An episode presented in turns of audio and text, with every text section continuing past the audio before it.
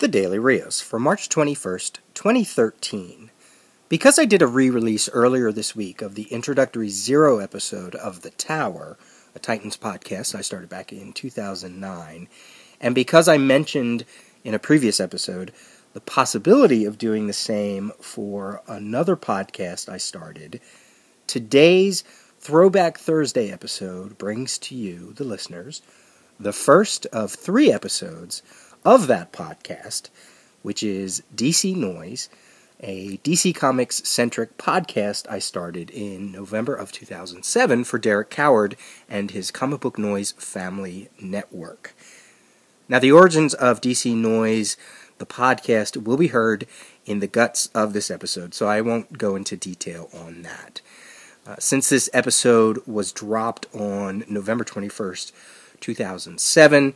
The material is older, but it does give an idea of some of the earliest thoughts on how I wanted to solo podcast, what I wanted to do at the time, how I wanted it to be different, for lack of a better word, from other podcasts at that time, or at least the ones I was listening to.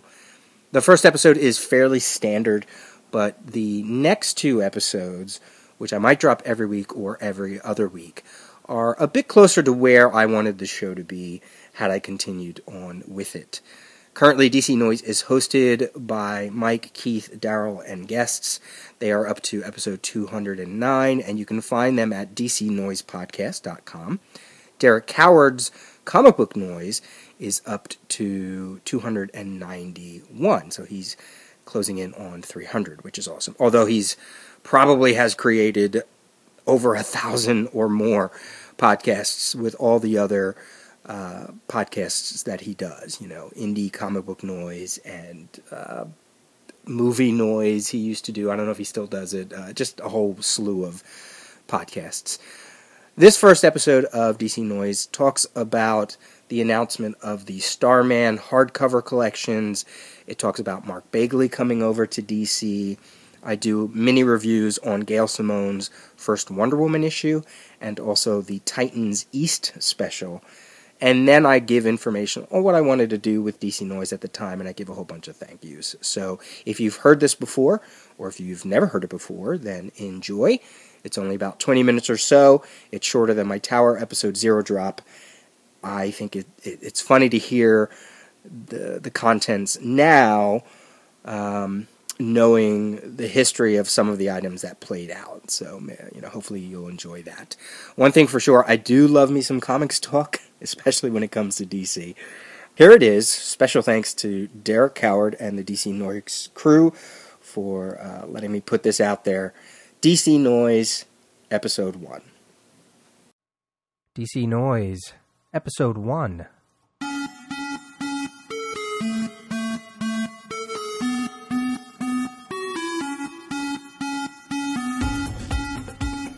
DC announces Starman will finally be collected in a format it truly deserves.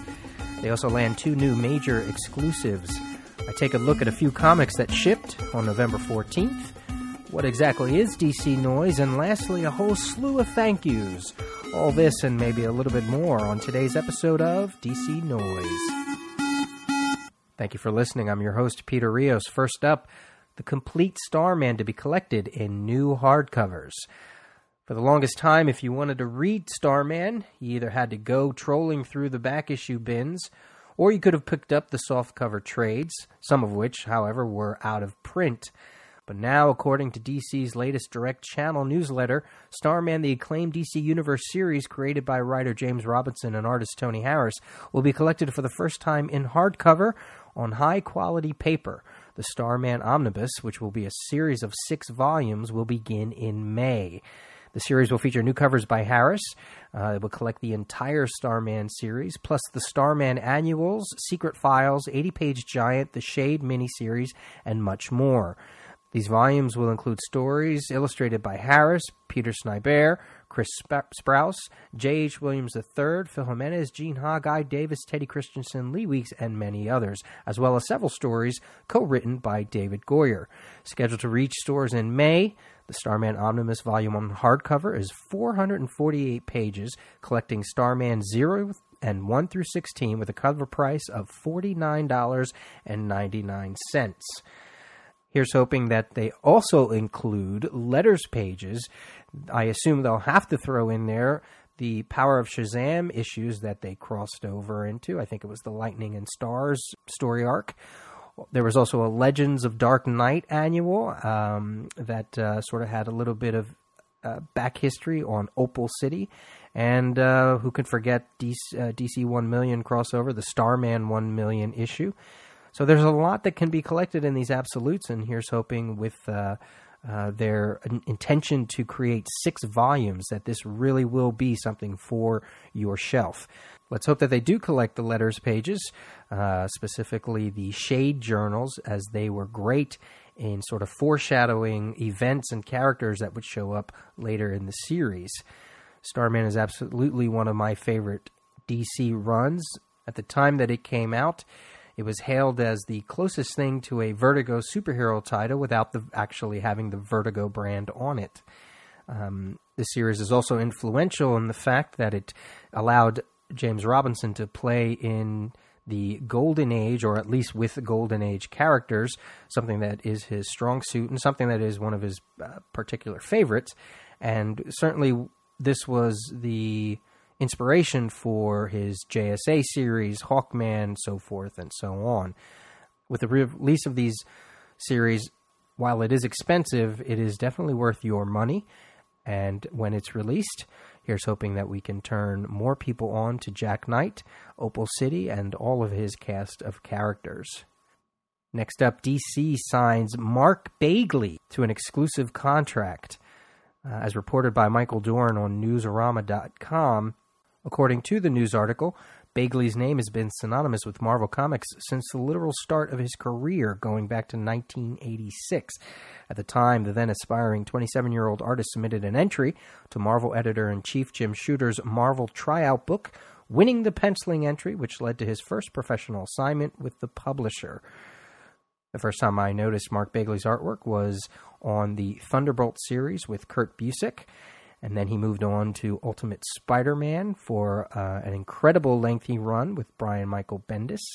Mark Bagley is known as one of the fastest pencilers in the industry, averaging nearly 15 issues a year during his run on Ultimate Spider Man, with Bagley penciling up to 18 issues a year at its peak. Over on Comic Book Resources, lying in the gutters columnist Rich Johnston has a greenlit rumor that he was told that Mark Bagley will be working on the next DC Weekly comic that will follow Final Crisis, written by Mr. Kurt Busiek himself. It'll star Batman, Superman, and Wonder Woman. Bagley will draw every issue, 14 to 16 pages of it, for a whole year, with Fabian Nicieza con- contributing to a weekly backup feature with rotating artist since he is known as the fast one of the fastest artists in the industry, to put out a weekly title shall be an interesting feat. So that is the first of DC's major exclusive announcements this uh, past two weeks or so. The second is pretty much a no-brainer. They've signed on Keith Giffen. And in an interview with Vaneta Rogers, who is probably one of my favorite Newsarama columnists and interviewers, Keith Giffen pretty much says that it was a no-brainer he certainly was DC's golden boy back in the late 80s, early 90s, kicking off such events as Invasion and the Legion book, as well as Justice League and Justice League International and Justice League Europe and all the other spin offs. He's enjoying himself in the DC universe, enjoying what, what they are asking of him. And uh, he even says here in the article if they keep feeding me the kind of projects they've been feeding me, then I can see myself sticking around for the long haul. Giffen is currently working on 52 Aftermath, The Four Horsemen. He's doing layouts for Countdown. He's on the Midnighter book, and he will be working on some variant covers as well as a project later next year that is probably going to be a mini series. So Keith Giffen, no stranger to the DC universe and one of my favorite creators. It's always good to have him playing around in the DC sandbox. Um, the man has more ideas, I think, than most creators, and uh, he even says in the article, "It'd be nice for two years just to settle down and know the work is coming. I can focus fully and just do the books and not worry about where the next paycheck is coming from. It just made sense." With the Legion of Superheroes 50th anniversary next year, let's hope Keith Giffen spearheads that event, or at the very least, is a part of it. You can read that article on Newsarama. All right, next up, just a couple of comics that shipped in the last two weeks or so. The first one I wanted to talk about was Wonder Woman number 14. It is the first issue with the debut of writer Gail Simone, and the art team is Terry Dodson on pencils, Rachel Dodson inker. We have Lou, Lee Loughridge and Alex Sinclair colors, Travis Lanham on letterer, Nachie Castro assistant, associate editor, and Matt Idelson editor, with a cover by the Dodsons. Um, while this was nothing truly spectacular in terms of this series, which hasn't been all that bad since issue one, certainly has been suffering from delays, both artistic and writing. The premise and the the um, potential is certainly there. I think Gail Simone has a, a real good sense of Diana Prince and Wonder Woman's dialogue.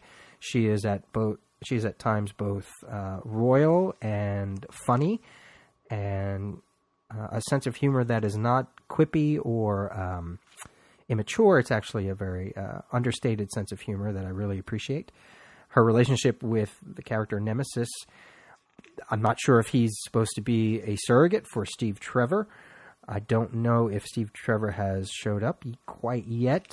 Um, little, there are a few issues that I haven't read yet, um, but I'd be interested to see if they do bring back Steve Trevor or if Nemesis is supposed to take his place. Her role as Diana Prince is certainly interesting. She no longer has her Wonder Woman powers uh, as Diana Prince. She only has them when she changes into Wonder Woman. We also get the introduction, I assume, of Lieutenant Colonel uh, Etta Candy, and whether they she already knows Wonder Woman or Diana Prince, I assume is up in the air as of now. Uh, but it is a, a an interesting first issue read, and here's hoping that they can get this issue back on this title back on track. Wonder Woman certainly deserves to have a series that is worthy of the character's long history. And uh, speaking of Gail Simone, you can check out Comics Journal 286. That is the latest issue that hit the stands. It is an $11.95 cover price, over 200 pages. And in the Comics Journal, Shaenon Garrity has a lengthy interview with Gail Simone that covers everything from her time on Birds of Prey, Action Comics, Welcome to Tranquility, as well as her controversial Women in uh, Refrigerators website. She it is a, a really great interview with a creator that has had an interesting career to this. And here's hoping Wonder Woman really puts Gail Simone on the map even more than she already is. So check out the Comics Journal 286 to learn a little bit about Gail Simone. The other issue that I read was the Titans East special. This one is written by Judd Winick. It is pencils by Ian Churchill. Norm Rapmund, Andy Lanning, and Jon Sibal on inks. Edgar Delgado colors. Comicraft letterers. Uh, Adam Schlagman is the assistant editor, and Eddie Berganza is your editor. Basically, after a flashback with the new Teen Titans from the Wolfman Perez era, we see some scenes where Cyborg is once again trying to start a new team. And when past members such as Changeling and Donna Troy and Red Arrow, Starfire, Flash, and Ravens and Nightwing say no, he decides to put together the team with Hawk and Dove, the female Hawk and Dove, Power Boy, Anima, uh, Son of Vulcan, Lagoon Boy, and uh, Little Barda. And during a training exercise, something attacks the group, and we assume, well, we assume by the images on the page that some of them actually died. Most of them look uh, like they've been knocked out, and there's a blast from the heaven which takes out Cyborg himself. All of this is to lead into a new series called simply Titans Number One. There's a little blurb in the back. And if you go by the cover, it looks like the original lineup from the Perez Wolfman era is returning. That includes Nightwing, Starfire, Flash, Changeling, Donna Troy, Raven, and Cyborg.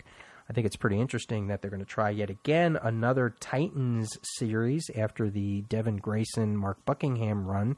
Uh, the first 25 issues of that series were actually really good. I thought they they mixed in um, older characters with some new characters, and there was some great interplay, some great dialogue.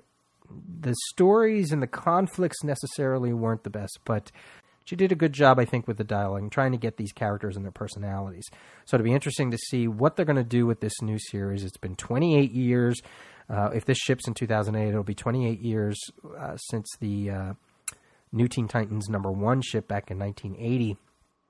And I'm not quite sure who the writer's going to be. I assume if it's it's supposed to spin out of this Titans E special, it's going to be Judd Winick.